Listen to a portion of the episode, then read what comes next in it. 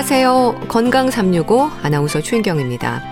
암과 치매 그리고 중풍 나이 들수록 피해갈 수 있길 간절히 바라는 질환들입니다.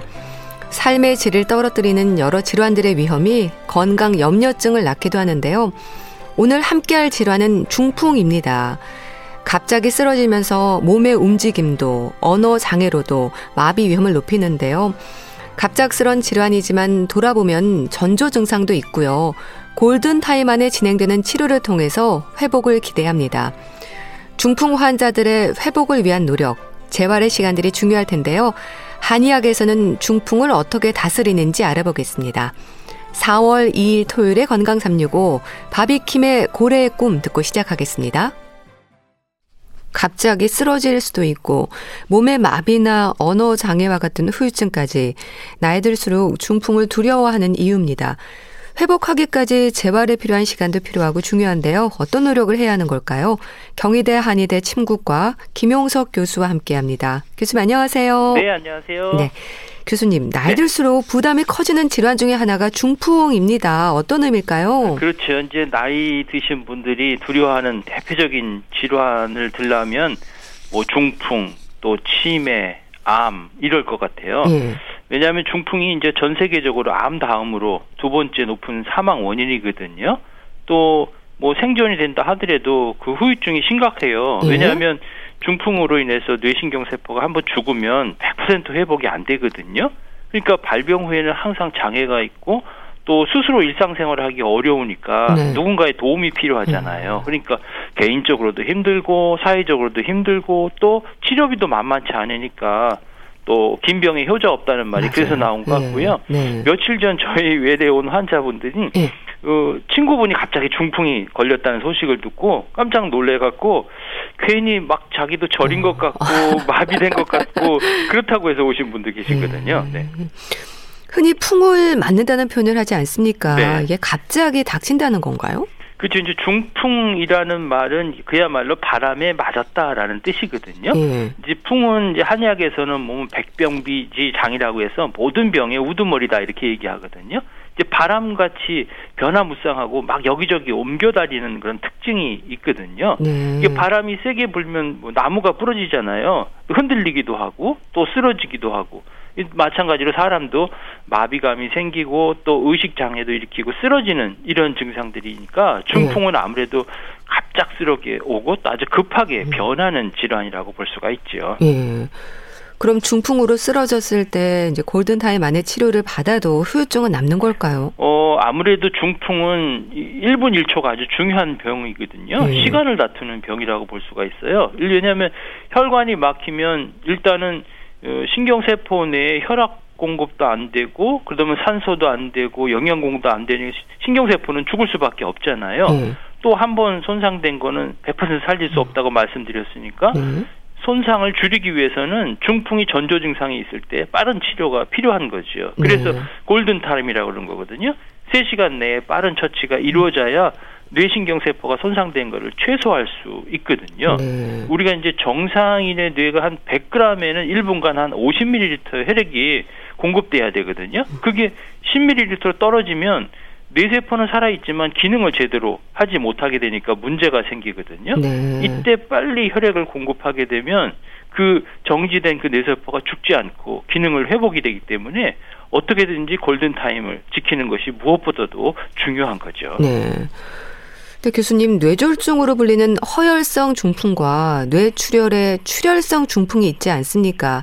나타나는 증상이라든지 위험은 좀 다른가요? 어, 그렇죠. 이제 중풍을 우리가 이제 뇌졸중이라고 하거든요. 예. 뇌졸중이라는 말은 뭐냐면 뇌혈관에 뭔가 문제가 일어서 갑자기 쓰러진 병을 얘기하는 거예요. 그러니까 뇌혈관 질환은 크게 보면 혈관이 터지는 뇌출혈하고 또 혈관이 막히는 뇌경색 이렇게 나눌 수가 있거든요. 이제 네. 허혈성 중풍이라고 네. 얘기하거든요. 이 쉽게 이제 비유를 들자면 우리가 어, 벼농사를 지을 때 보면 논에 물이 말라갖고 가물어진 경우가 있을 거죠. 요건 이제 뇌경색에 대해서는 거고 네. 비가 너무 많아서 홍수가 난 거잖아요. 물이 넘치는 거. 네. 이걸 뇌출혈이라고 보시면 아, 되거든요. 네. 좀더 설명을 드리면 뇌출혈은 그 혈관 벽이 손상이 돼서 출혈이 생긴 거. 그래서 혈관 밖으로 혈액이 나가서 뇌를 압박하니까 신경세포가 문제가 생기는 거고요. 예. 또 허혈성 중풍이라는 뇌경색은 혈관 벽이 서서히 좁아져다가 막히니까 영양고흡이 안 돼서 뇌세포에 문제가 생기는 거지요. 예. 이렇게 중풍이 발생하게 되면 뇌혈관에 산소나 영양 공급을 잘 받던 뇌세포가 문제가 생기기 때문에 여러 가지 증상들이 나타나게 되는 거죠. 네. 또 고혈압성 중풍도 있지 않습니까? 네, 고혈압성 중풍이라는 건 대개 이제 고혈압으로 인해서 뇌출혈이 된 경우를 말하는 아. 거거든요. 그 뇌의 그 안쪽에 있는 가느다란 혈관이 터져 갖고 뇌 속에 이제 피가 고이게 되고 이래서 뇌가 손상이 되는 거를 우리가 고혈압성 중풍, 고혈압성 뇌출혈이라고 얘기하거든요. 네. 대부분 이제 고혈압이 조절이 안 돼서 생기는 경우가 대부분 많거든요. 그러니까 고혈압이 오래된다는 것은 그만큼 압력이 높아지니까 혈관벽에 그만큼 손상을 시킬 수가 있을 거잖아요. 네. 그러면 이제 약해지는 혈관에 갑자기 혈압이 높아서 이제 출혈이 되는 거죠. 음. 그러니까 뇌 실질 내에서 출혈이 생기는 게 가장 흔하기 때문에 우리가 뇌출혈이라고 그러거든요. 네. 특히 이제 겨울철에 따뜻한 데 있다가 갑자기 추운 곳에 나가게 되면 혈관이 수축되면서 혈압이 확 높아지거든요. 네. 그러다가 이제 작은 혈관들이 음. 압력을 못 느껴서 이제 출혈이 되는 이런 현상이 생기게 되는 거죠. 네. 참 원인이 다양한데요. 그럼 교수님 후유증으로 지적이 되는 부분들은 어떤 증상들일까요? 다양하지 않습니까? 어, 대개 이제 중풍은 뇌혈관 질환이기 때문에 혈관에 영향을 줄 수 있는 질환이 원인이 될 수가 있어요. 예.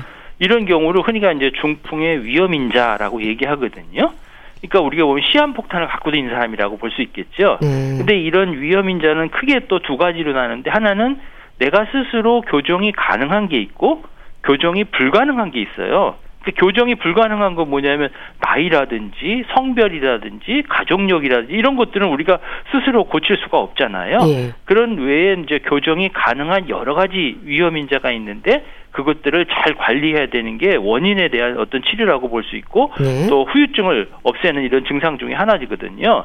그래서 교정이 가능한 위험 인자로 가장 중요한 게 이제 고혈압이에요. 그러니까 65세 이상의 한 3분의 2가 고혈압이 이- 있어서 그 중요성이 점점 커지고 있거든요. 그러니까 네. 혈압이 높을수록 중풍 발생률은 그만큼 더 높아진다고 볼 수 있고요. 그 다음에 이제 동맥경화가 문제가 생기죠. 혈관벽이 좁아지거나 네. 그 다음에 또 당뇨병 환자들도 마찬가지거든요. 당뇨병이 생기면 이제 피가 어떻게 보면 껄쭉껄쭉해진다고 볼 수 있겠죠. 점도가 높아지니까 흐름에 문제가 생기고 그 다음에 동맥경화증이 생겨지고 그 다음에 이제 콜레스테롤치가 높아지면 이런 중풍의 발생 확률이 또 좀 높아지기 때문에 네. 심장 질환이나 고혈압이나 당뇨가 있는 분 또 고지혈증 있는 분 콜레스테롤이 높은 분들은 잘 관리하시는 게 무엇보다도 중요하죠. 네. 그럼 이런 증상들이 동시에 오는 건가요? 특징적인 한 가지 증상으로 나타나는 건가요? 어, 이런 중풍의 증상은 뇌가 어느 부위에 손상됐느냐, 그리고 어떤 크기로 손상이 됐느냐에 따라서 달라지거든요. 그래서 동시에 나타나기도 하고 어떤 특정한 증상들이 나타나기도 해요. 네. 예를 들면 언어를 관장하는 뇌 부분에 혈액 공급이 되지 않게 되면 갑자기 이제 발음하기가 어려워지고 네. 말이 어눌해지게 되거든요. 그러니까 다른 사람들 무슨 말을 하는지 이해를 못하는 경우도 있고요. 또 운동을 관련하는 부분에 손상이 되면 한쪽이 마비가 생기고 또 감각에 무- 주저하는 데가 문제가 생기면 막 저리고 시린감이 생기고 예. 또 얼굴이 마비되거나 또 물체가 두 개로 보이거나 또 머리가 아프거나 어지럽거나 뭐 이런 증상들이 각각 생기게 될 수가 있죠. 네. 그럼 중풍이 치매로 발전할 수 있다는 말은 맞는 걸까요? 어, 네, 그렇죠. 이제 음. 중풍이 또 치매로 이게 발전할 가능성이 높거든요. 우리가 치매하면은 그 두 가지로 크게 보면 알츠하이머 치매하고 이제 혈관성 치매로 나눌 수가 있거든요. 예. 이 알츠하이머 치매는 우리가 이제 원인 불명의 어떤 신경 퇴행성 질환을 얘기하는데요. 요게 전체 치매 한 70%를 차지하고요. 그 다음에 중풍 후에 생기는 치매는 이제 혈관성 치매라고 해요. 네. 요게 한 16% 정도 차지하거든요. 그래서 좀 차이가 좀 있는데 이 알츠하이머의 치매는 최근에 어떤 기억력 저하가 서서히 진행하는 반면에 이 혈관성 치매는 중풍 후에 어떤 인지 기능이 발생해서 이게 계단식으로 이렇게 나빠지거든요. 네. 그리고 이제 요실금이나 보행 장애나 이런 증상들이 나타나는 게 좀 차이점이고요. 그리고 대개 보면 중풍이 발생한 지 한 3개월이 지나면 한 25% 환자분이 치매로 이렇게 진전되는 아. 경향이 있거든요. 이래서 이제 혈관성 치매를 얘기하는 거예요. 네. 이런 혈관성 치매 한 90% 이상이 중풍이 있다고 봐도 크게 문제가 되지는 않지요. 네. 그래서 대개 이제 감정 조절하는 이 전두엽에 문제가 생기게 되면 이제 성격이 막 달라지고 감정이 막 아. 조절이 안 되는 이런 현상들이 생기가 되고요. 또 오른쪽 대뇌 혈관에 문제가 생기면 정서적으로 우울하거나 막 네. 의욕이 떨어지는 이런 증상도 생길 수가 있어요. 그렇기 때문에 중풍이 발생한 다음에 3개월 이내에 마비는 없는데도 일상생활의 동작이 어눌한 것 같은 이런 징후가 있으면 네. 치매가 아닌가 한번 의심하고 인지기능 검사를 받아보시는 게 좋을 것 같습니다. 네. 또 환자들 중에는 치료 중에 선망을 겪기도 한다고 들었습니다. 근데 선망이 곧 치매로 이어지는 건 아닌 거죠? 네, 그렇죠, 그렇죠. 중풍을 인해서 선망 증상이 나타나기도 하거든요. 네. 이게 선망이라는 것은 이제 의식이라든지 아니면 날짜나 장소나 또 사람에 대한 어떤 판단이 이렇게 들쑥날쑥하는 게 바로 아. 선망이거든요. 네. 그래서 이제 혼돈하고 뭐 비슷하지만 이거는 이제 안절부절하고 잠을 또 안 자고 소리 지르고 뭐 이런 현상들이 막 불안, 초전, 떨림 이렇게 나타나거든요. 이게 선망은 다양한 원인에 의해서 이제 갑자기 나타난다는 점에서 조금 차이점이 있고요. 아무래도 치매와 선망의 가장 뚜렷한 차이는 이제 지속성이 어떻게 되느냐인 거거든요. 네. 선망의 경우는 증상이 뭐 수일 이내에 급격히 발생하고 그 원인만 잘 조정되면 또 이렇게 호전되는 경향이 있고 하루에도 뭐 들쑥날쑥하는 이런 현상이 생기고요. 음. 이에 반해서 이제 퇴행성 치매는 여러 날 걸쳐서 증상이 생기고 증상의 심각도 뭐 그렇게 큰 변동 없이 일정하게 나타날 수가 있거든요. 음. 그러나 이제 선망하고 치매가 다른 질환이지만 또 아주 관련이 없다고는 할 수가 없어요. 왜냐하면 이 고령자에게서 주로 선망이 발생하거든요. 그러다 보면 아무래도 인지 기능도 떨어지니까 이런 치매도 마찬가지로 생길 수가 있거든요. 네. 건강한 뇌는 문제 없이 회복될 수 있지만 아주 어, 취약한 뇌를 갖고 있는 노인 같은 경우는 뇌 기능에 장애를 아. 느껴서 치매로 진행할 수도 있는 거죠. 네. 그럼 파킨슨병과는 어떨까요? 연관이 있을까요? 그 언뜻 보면 이제 비슷 한 증상처럼 보이죠. 음. 중풍하고 파킨슨병. 그러나 음. 이제 전혀 다른 병이거든요. 어, 중풍과 파킨슨병은 뭐, 뭐, 걸음걸이가 둔하고, 손발에 힘이 없고, 떨어지고, 뭐, 이거 비슷하지만, 어, 명확하게 구분이 돼요. 예. 근데 예전에 이제 이런 충풍이나 또 파킨슨병을 다 이제 풍이라는 개념으로 생각했거든요. 떠는 증상들은 뭐 막연히 풍이라고 했는데 사실은 좀 구분할 필요가 있거든요. 네. 이 중풍은 뇌혈관 질환의 이상에서 뇌경색이나 뇌출혈로 인해서 뇌신경의 손상을 때문에 생기는 거니까 아무래도 한쪽이 마비되거나 뭐 머리가 아프거나 어지럽거나 말을 잘 못하거나 증상이 나타나고요. 네. 파킨슨병은 이제 뇌의 퇴행성 변화거든요. 도파민 부족 때문에 생기는 건데 대개 이제 손발이 힘이 없고 떨리는 증상이 어떻게 보면 운동 기능을 조절하는 데 문제가 생기는 것이 파킨슨 병이다 이렇게 보시면 될 겁니다. 네. 교수님, 중풍은 여러 가지 원인으로 인해서 그러니까 뇌 조직의 기능이 손상이 되는 거잖아요. 네. 그런데 한 번 손상된 뇌 조직은 회복이 안 되는 거죠. 그렇죠. 이 뇌세포는 아까 말씀드렸지만 단 몇 분만 혈액 공급이 되지 않아서 손상을 입게 되거든요. 네. 그리고 또 한 번 죽은 뇌세포는 다시는 살릴 수가 없어요. 그래서 뇌세포가 주변 혈관으로부터 산소와 영양 공급을 받아서 버틸 수 있는 시간, 그게 바로 골든타임이라고 하는데, 네. 그게 한 3시간 정도 되거든요. 그런데 아무리 의술이 발달하고 또 뭐 첨단 장비가 있더라도 뇌졸중 증상, 뭐 중풍 증상이 3시간 지나게 되면 뇌가 회복하기가 음. 상당히 어려워요. 그래서 빨리 119에 전화를 해서 응급처치를 빨리 하는 게 무엇보다도 중요하고요. 네. 그렇지만 그렇다고 해서 뭐 아주 회복이 안 되는 건 아니거든요. 왜냐하면 어느 정도 회복이 되는 이유는 그 신경세포가 손상이 돼도 주변에 있는 신경세포들이 조금 도와주는 역할을 아. 해요. 그래서 증상들이 조금씩 조금씩 회복되는 것이죠. 네.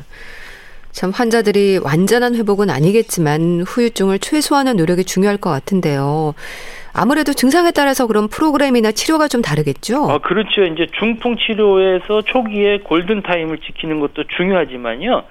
골든 타임을 지켜서 초기 처치가 끝난 다음에 재활 치료에도 골든 타임을 지켜야 되거든요. 네.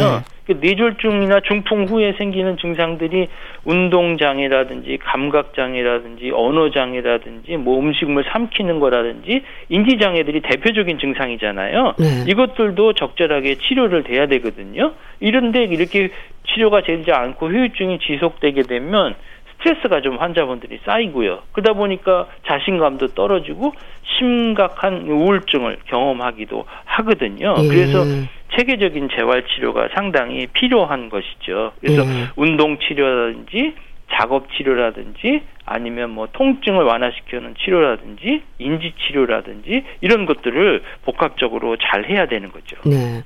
그럼 침 치료는 기본으로 진행이 되는 건가요? 어, 한방에서의 중풍 치료는 기본적으로 1침, 2구, 3약이라고 음. 해서 침 치료, 뜸 치료, 약물 치료를 주로 하게 되거든요. 이게 침 치료 이제는 또 중풍을 치료하기도 하고 또 후유증들을 완화시켜 주기도 하고 예방적인 효과도 있어요. 예. 그래서 중풍 치료에 대한 침 치료 효과 논문도 여러 군데에서 지금 나오고 있고요. 그 원, 그 기전을 보면 이제 침을 치료하게 되면 일단 혈류량이 증가되기 때니까 신경에 영양 공급이 안 되는 것들을 이제 회복시켜주는 효과가 있고요. 또 하나는 주변의 신경로를 계속 만들어서 손상된 뇌세포 주위의 기능들을 이제 활성화시켜주는 그런 효과를 볼 수가 있지요. 네. 그래서 급성기에 병이 진행되는 것을 막고 또 후유증기를 어떤 후유증을 최소화하는데 그 치료의 목표를 두고 있는 것이고요. 네. 또 뭐 뜸 치료도 예방하는데 상당히 도움을 주고 또 빼놓을 수 없는 게 이제 체질에 따라서 한약을 써서 병이 예방되는 것들을 개선시켜주는 그런 효과가 있죠. 네. 그런데 교수님 치료가 단 시간에 끝나진 않을 텐데요. 그럼 재활에 필요한 치료들 중에서 가장 길게 잡아야 하는 증상은 어떤 걸까요? 어, 아무래도 중풍 재활이라는 거는 어, 삶의 질을 결정하는데 아주 중요한 요소이거든요. 예. 우리가 이제 운동 치료나 작업 치료 같은 경우는 이 환자분이 갖고 있는 근력을 이용해서 어떻게든지 독립적으로 어, 뭐 어떤 일들을 할 수 있게 하는 이런 역할이고요. 예. 그래서 되게 보면 근력 회복은 대개 이제 중풍이 발생한 다음에 한 3개월 내지 6개월 경우에 많이 좋아지고요. 아. 어, 좀 언어 회복은 좀 늦어요. 네. 그래서 한 1년 정도 이렇게 지나게 되고 그러다 보면 이제 근력 회복에 더 맞춘 이제 재활 치료를 초반에는 좀 많이 하게 되지요. 그렇지 않으면 이제 그때 체계적으로 하지 않으면 이 보행 습관이 잘못되다 보니까 이상하게 이제 걸을 수도 있고 네. 건강한 쪽 팔이나 다리나 어떤 쪽에 이제 근육에 좀 부담이 되니까 통증도 발생될 수가 있지요. 네. 근데 중풍 환자분들이 이제 가장 좌절하는 문제는 의사소통이 안 되는 거예요. 아. 자기가 뭔가를 말을 해야 되는데 불편한 걸 말을 해야 되니까 말을 못 하는 거죠. 그러니까 옆에 있는 가족들도 답답하고 본인도 답답하고 또 가족들의 도움이 없으면 어떤 것도 할 수 없는 그런 상황이 될 수가 있는 거죠. 네.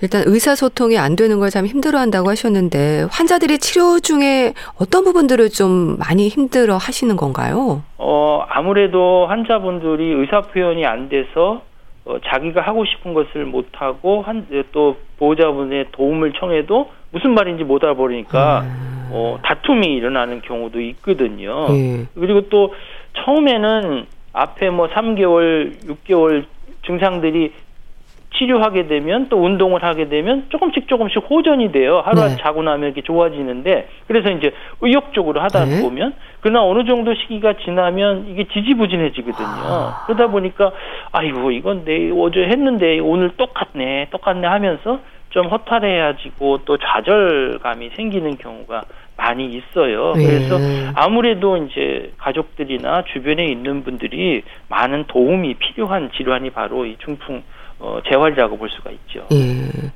그러니까 가족들도 쉽지 않은 시간일 텐데요. 그래서 가족들의 배려도 중요할 것 같습니다. 또 욕창의 위험이라든지 배뇨 장애나 보행 장애와 관련해서도 도움이 필요한 경우가 많을 것 같은데요. 네, 중풍으로 인해선 대개 이제 신체적인 장애나 언어 기능이 회복하기가 상당히 어려운 후유증이 발생되기 때문에 환자는 또 불편할 뿐만 아니라 주변에 있는 가족들도 상당히 불편하거든요. 네. 그러나 환자는 불편하지만 그래도 가족들은 그런 불편한 게 없으니까 어느 정도 이렇게 도움이 좀 필요하고 배려를 해줄 필요가 있어요. 네. 그 무엇보다도 이제 가정에 있는 환경에서 어, 좀 조용하고 환기가 잘안 음. 걸릴 수 있도록, 환기가 잘 되고, 이제 감기 같은 게 안 걸릴 네. 수 있도록 해주는 게 무엇보다 중요하고요. 또 우울한 분위기나 컴컴하게 만들지 말고요. 대개 이제 이런 부분들을 보면 커튼 쳐놓고 컴컴하게 하는 경우가 많거든요. 예. 그러면 기분도 감정도 다 그렇게 되니까 가급적 밝게 해주는 게 좋고요.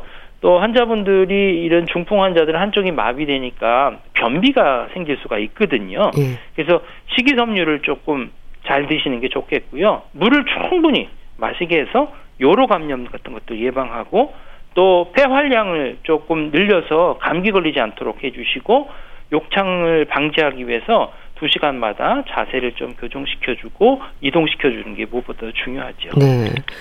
교수님, 중풍을 경험한 환자가 다른 쪽으로 또 풍을 맞을 수도 있습니까? 그렇죠. 중풍은 한 번 걸린다고 해서 그 다음에 안 걸리는 게 아니라 네. 또 걸릴 수가 있어요. 왜냐하면 뇌혈관 질환이기 때문에 뇌혈관의 위험인자가 잘 정리가 되지 않으면 언제든지 또 생길 음. 수가 있거든요. 혈관이 네. 막히거나 터질 수가 있는 거죠. 네. 혹시 중풍의 위험이 높은 체질도 있을까요? 이 동의보감에 보면 비인다 중풍이라고 있어요. 중풍이 많이 걸린 사람 살이 찐 사람이라고 아. 얘기하거든요. 그러니까 살이 찐다는 것은 그만큼 여러 가지 그 생활 습관병, 고혈압이나 당뇨병이나 고지혈증 같은 게 잘 생길 수가 있으니까 혈액순환에 문제가 생겨서 이런 증상들이 잘 생긴다고 보는 거죠. 네. 또 위험 체질인 분들이 있다고 하던데요. 이런 체질에 따른 예방 훈련을 하면 좋을 것 같기도 한데요. 네, 한의학에서는 이제 중풍에 발생되는 위험 인자 외에도 그 체질을 상당히 중요하게 생각을 하거든요. 그 환경적인 요인이에요. 음. 그거를 뭐 습담 체질, 화열 체질, 음호 체질, 어혈 체질, 기혈 체질 이렇게 음. 하는데 말이 좀 어렵잖아요. 네. 습담이라는 건 앞에 말씀드린 비만한 사람이다라는 음. 거예요. 그럼 이런 분들은 어떻게 해야 돼요? 운동이라든지 식이요법으로 살을 빼는 게 가장 중요한 치료 방법이고 예방 방법이겠죠. 네. 그 다음에 화열이라는 것은 쉽게 열받는 사람이에요. 그러니까 화나면 우리가 맥박이 막 빨라지잖아요. 네. 그 침도 마르고 그러면 혈액도 그만큼 찐덕찐덕하게 되니까 음. 이런 분들은 스트레스 조절을 해야 된다는 거고요. 네. 그다음 음호 체질이라는 것은 진액이나 혈액이 부족해서 쉽게 열감을 느끼는 거거든요. 이런 분들은 음허한 상태인 진액이나 혈액을 좀 보충시켜주는 치료를 하게 되겠고요. 네. 또 오열이 있다는 것은 어딘가 혈액순환이 되지 않아서 막힌다는 거예요. 그러니까 우리 몸에서 노폐물들을 제거시켜주는 치료를 해야 되겠고 예. 또 기혈형은 뭐냐면 기운이 너무 부족해서 심장에서 혈액을 뿜어주는 힘이 약하자니까 손발이 차고 소화력이 약하거든요. 예. 이런 분들은 아무래도 기를 보충시켜주는 치료를 해야 되겠죠. 네. 자, 그리고 교수님, 중풍이 두려운 이유 중에 하나가 갑자기 쓰러진다는 것이긴 하지만 돌아보면 전조 증상이 있다고 들었습니다. 어떤 증상들에 좀 민감해야 될까요? 어, 중풍은 예방하고 조기 치료가 매우 중요하거든요. 어, 갑자기 일어난 몸의 변화를 해서 어떻게 절망적인 상황일 수 있지만 네. 중풍은 발생 후에 더 악화되는 질환이 아니고 잘 치료하면 관리하면 회복되는 질환이거든요.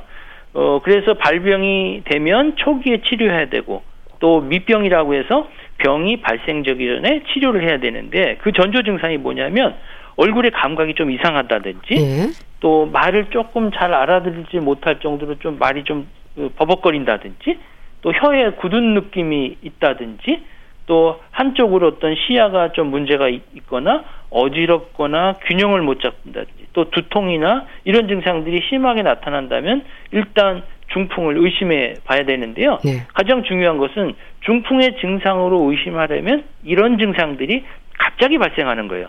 그러니까 평소에 이런 증상이 생기면 중풍 외에 다른 원인을 생각해 봐야 되고 네. 이런 증상이 갑자기 생기면 혹시 중풍은 아닌가 검사를 해볼 필요가 있지요. 네.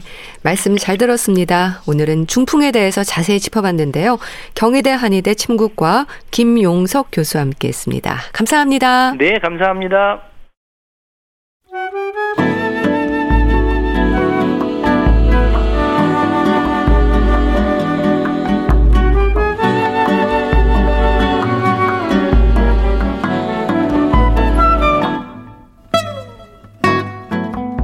건강한 하루의 시작. KBS 라디오 건강 365.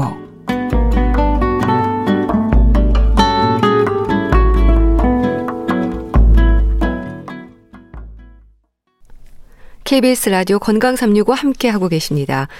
주말의 건강책 정보. 오늘은 어떤 책을 소개해 주실지 북컬럼니스트 홍순철 씨 연결되어 있습니다. 안녕하세요. 네, 안녕하세요. 세상을 구한 의학의 전설들, 의학의 전설. 역사 속으로 한번 들어가 보는 건가요? 이 책 제목이 세상을 구한 의학의 전설들이네요. 소개해 주세요. 그렇습니다. 이 책은 의학의 역사라고 이야기할 수 있을 것 같은데요. 근데 마치 무슨 추리 소설을 읽는 것처럼 상당히 흥미롭게 빠져들어갈 수 있는 그런 책입니다. 네. 요즘 정말 이 코로나 확진자가 속출하고 있잖아요. 네. 주변에 너무 많이 계시거든요. 감염병으로 집에 갇혀 있는 분들이라면 아마도 이 책에 예, 빠져들어 가서 읽으실 것 같은데요. 역사책이면서 동시에 의학책이거든요. 네. 지금 우리가 당연하게 여기고 있는 여러 가지 뭐 의술 또 의학의 도구들 그런 것들이 어떻게 탄생했는지를 상당히 흥미진진하게 소개하고 있습니다. 예. 신비로운 점은 특정한 시기에 한꺼번에 마치 본물 터지듯이 그러한 의학의 발전들이 이루어졌다라는 건데요.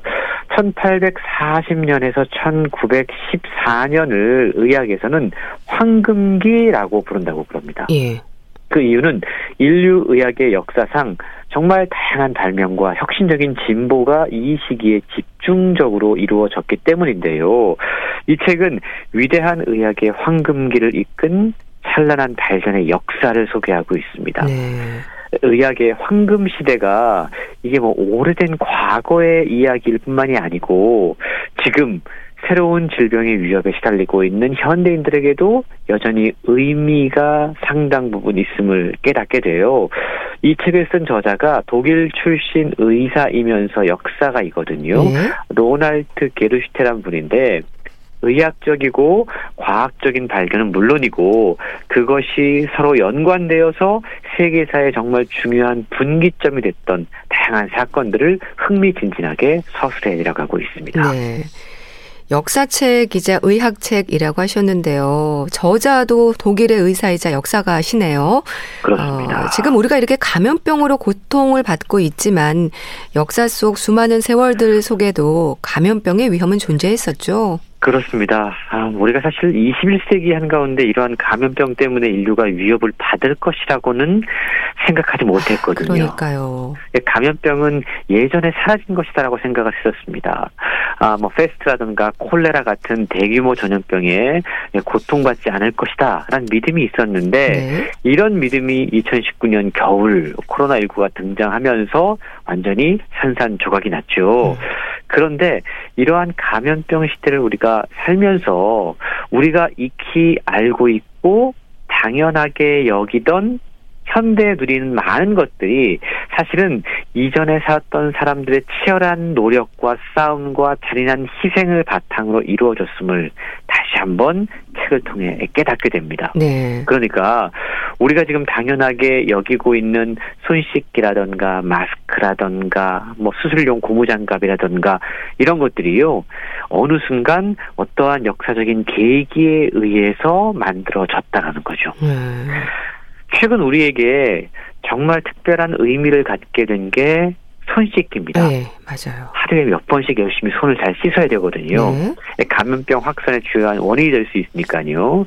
근데 이 손 씻기 역시 이그나즈 제멜바이스라는 의사의 노력 이전에는 상당히 의학에서도 낯선 개념이었다고 그럽니다.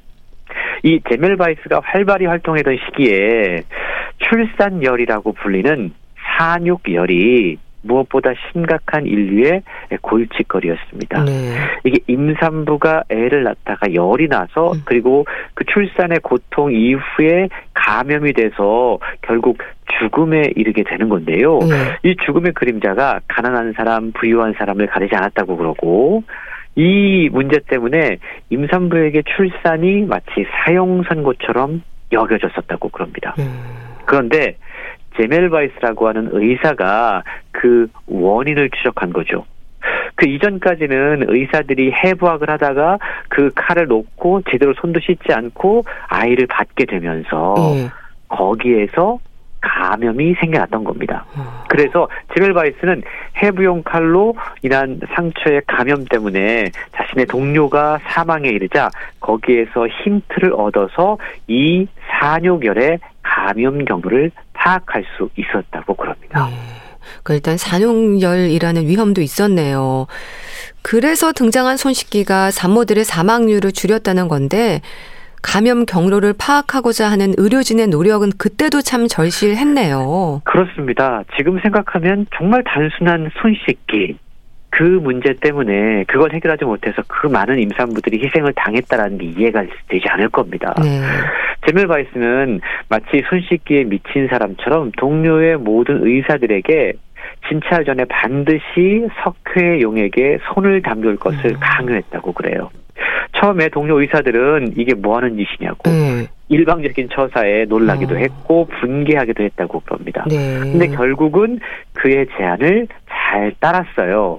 그리고 그 결과 단지 진찰 전에 손을 씻는 이 간단한 행위만으로 1847년 4월 달에 18.27%였던 아, 오스트리아 비인종합병원의 산모 사망률이 단 5개월이 지난 8월 달에 손 씻기만으로 1.9% 와. 거의 사망하지 않는 예. 상황으로 전개가 됐던 겁니다. 그러니까 이 사례를 통해서 우리가 알 수 있는 건 때때로 어떠한 위대한 혁명은요. 예. 이렇게 손 씻기처럼 아주 간단해 음. 보이는 일로부터 소리 없이 시작될 수도 있다라는 맞습니다. 겁니다.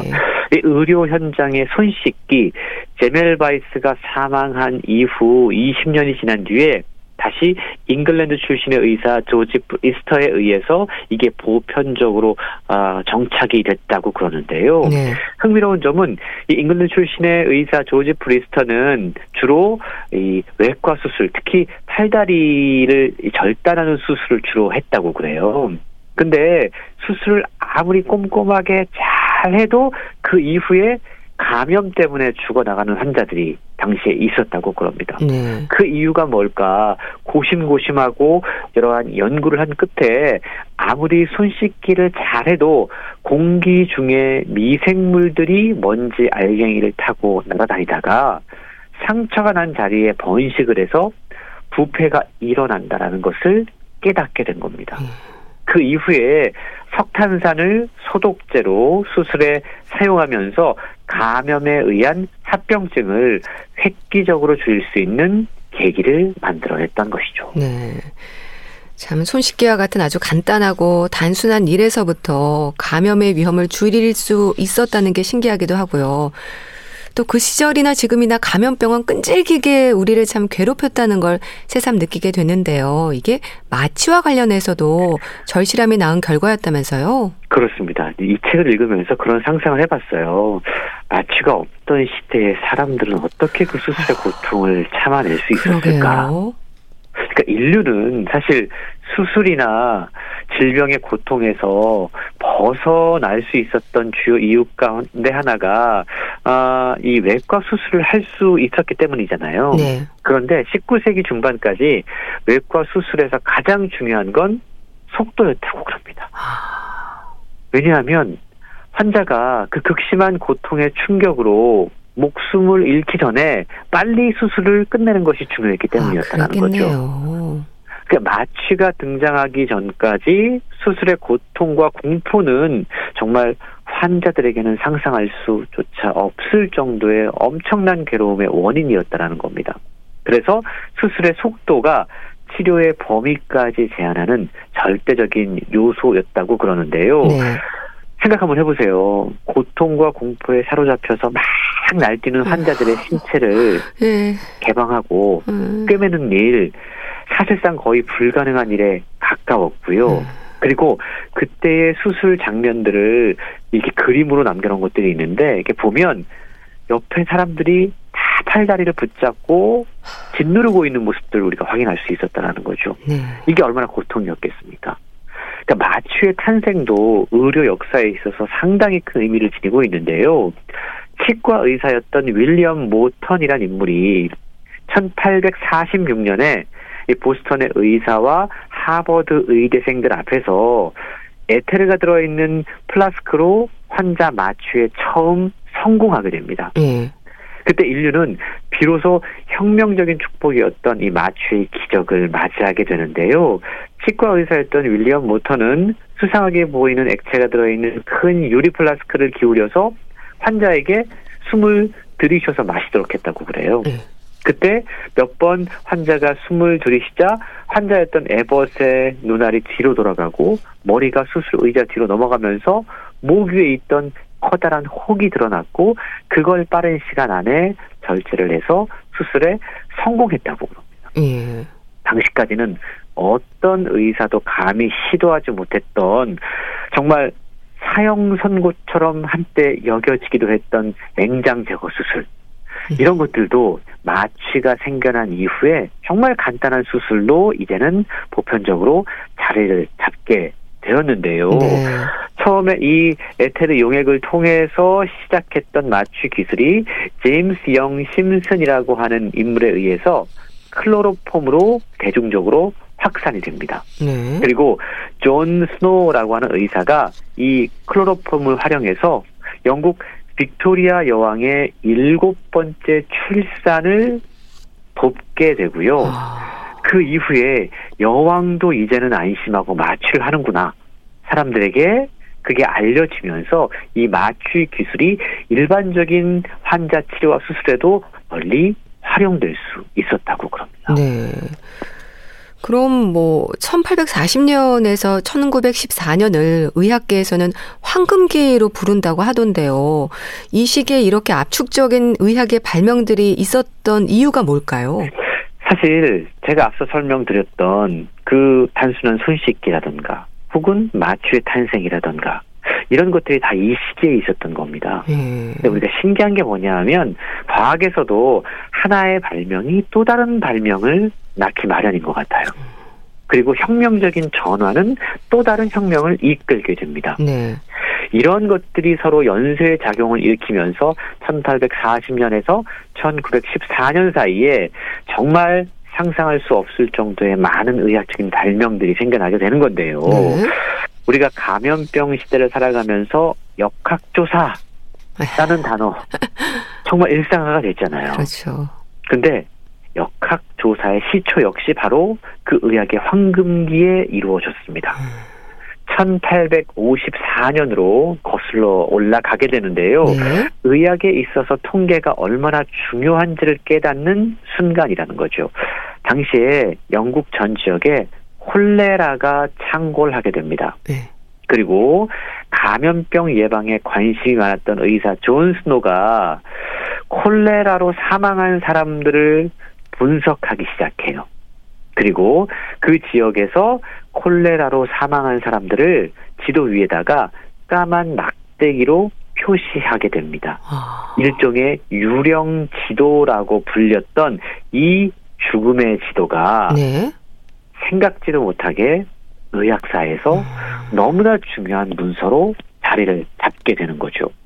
처음에는 그냥 지도 위에다가 사망한 사람들을 표시를 했는데 네. 이 지도를 가만히 관찰을 해보니까 영국 런던의 한 펌프, 그러니까 브로드가의 펌프에서 걸어갈 수 있는 구역의 집들 거기에 대부분 까만 막대기들이 표시가 돼 있더라는 겁니다. 브로드가의 이 우물 펌프가 무슨 원인이 될 수 있겠다는 생각을 하게 되는 거죠. 예. 그러면서 콜레라 병영군이 물을 통해 확산된다는 것을 확신해 가던 스노가 지도를 보면서 다른 지역에는 하얀 곳들만 남겨져 있는 걸 보고 자신의 확신에 더욱더 자신감을 얻게 된다고 그럽니다. 또한 신비로웠던 건 런던의 폴란드가라고 하는 지역이 있는데 예. 500여 명의 가난한 사람들이 모여 사는 빈민 구제소가 있었다고 그래요. 예. 근데 거기에서는 희한하게도 콜레라 환자들이 많이 발생하지 않더라는 겁니다. 신기한 건 빈민 구제소 주변에 다른 중산층들은 콜레라로 사망한 사람들이 많이 있었다는 거죠. 예. 존 스노가 그 이유를 밝혀냅니다. 빈민 구제소 안에 자체 우물이 있었고 그 우물을 길러서 먹은 빈민 구제소 사람들은 다행히 콜레라에 감염되지 않았는데 그 밖에 있는 우물에서 물을 같이 먹었던 사람들은 다 콜레라에 감염이 됐더라는 것이죠. 음. 이런 식으로 지도를 통해서 조사를 통해서 감염 경로를 추적하게 되고 오염된 물이 콜레라의 발병 원인이었다는 사실을 밝혀내면서 이 존 스노의 현장 조사 방식은 근대 역학 조사의 기초가 되었다고 그럽니다. 그렇군요.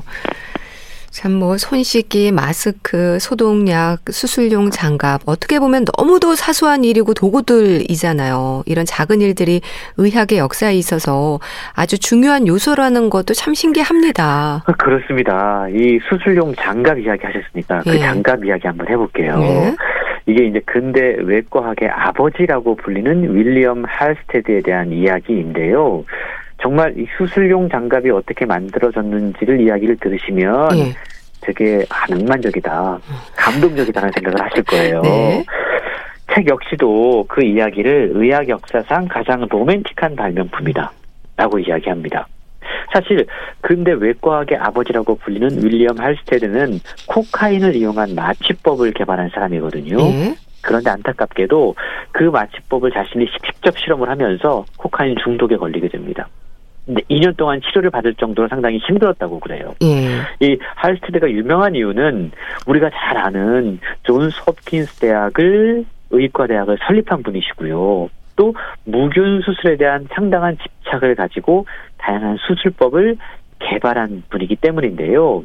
근데 그의 다양한 업적 가운데 예. 어찌 보면 가장 사소해 보이지만 위대한 발명품이 바로 수술용 고무장갑이었다는 거죠. 네. 이 수술용 고무장갑은요, 1889년에 지금은 타이어로 유명해진 그 굿땡땡 음, 음. 거기에다가 주문해가지고 만들기 시작한 게 처음이었는데 이 할스테드가 이 무균 수술에 상당히 집착했다고 말씀을 드렸잖아요. 예. 수술을 하는 동안 항상 완벽하게 항상성을 유지를 해야 돼요. 예. 그리고 살아있는 조직을 부드럽게 다룰 수 있어야 돼요.